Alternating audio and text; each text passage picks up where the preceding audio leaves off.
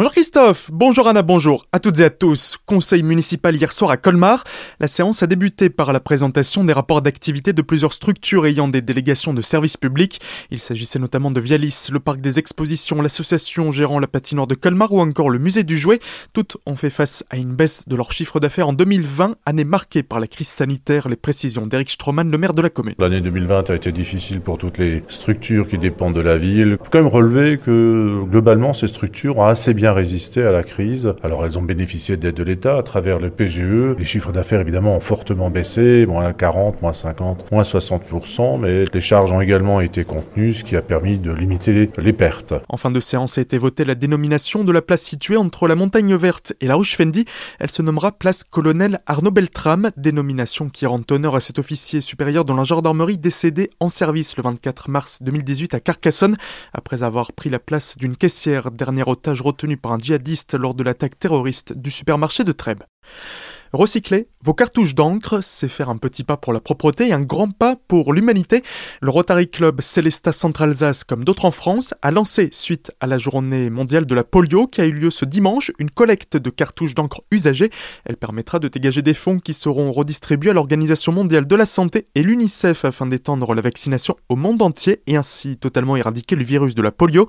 Cette collecte aura lieu jusqu'au 24 décembre et des bacs sont disponibles à cet effet à Célestat dans la galerie du match au magasin Optique 2000, chez Adapt Service, dans les mairies de Baldenheim et Villers ainsi qu'au garage materne de Trimbar-Oval. Un nouveau dirigeant pour la station de ski du Tannet, située dans la vallée de Münster, non loin de celle du Schnepfenried et du Gachenay. Cette station atypique attire chaque année, hors Covid ou faible enneigement, faute de neige de culture, son lot d'habitués amoureux des paysages qu'offre la vallée. Michael Gerloff, qui s'occupe de la mise en place et la maintenance de remontées mécaniques avec sa société Montagne Évasion, basée à Lutherbar sur Münster, exploitait déjà la station du Gachenay depuis deux ans. Il sera maintenant, dès cet hiver, également à la tête de celle du Tannet. Objectif clairement affiché développer une entre les trois stations de la vallée. Et pour celle du Gachenay et du Tannet, dès cet hiver, un forfait commun sera proposé pour les skieurs voulant profiter des deux sites sur la même journée. Plus que quelques jours pour découvrir ou redécouvrir, c'est les Start 2021. Pour la 24e édition de la Biennale d'art contemporain de la Cité humaniste, le thème retenu cette année était Forêt dans la ville.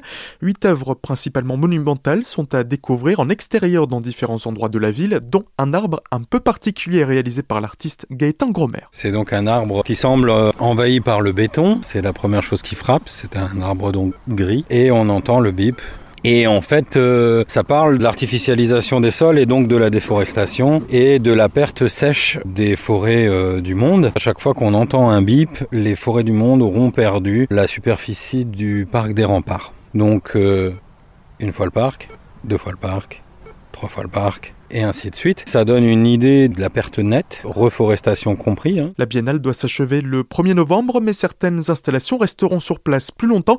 Plus d'infos sur celesta.fr et sur notre site azur-fm.com dans l'onglet Actualité régionale.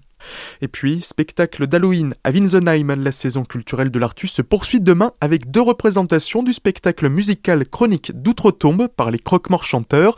Les précisions de Mallory Rinaldo de la mairie de Winsenheim.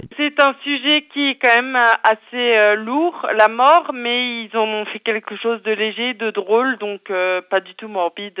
J'avais tout le monde, petit et grand, à venir lors de cette journée. Pour le jeune public, une première représentation à 15h et une seconde tout public à 20h. Il reste encore quelques places réservation au 0389 79 77 ou bien par mail à artus at winsenheim.fr. Tout de suite, le retour de la matinale avec Christophe et Anna. Très belle journée à toutes et à tous à l'écoute de votre radio.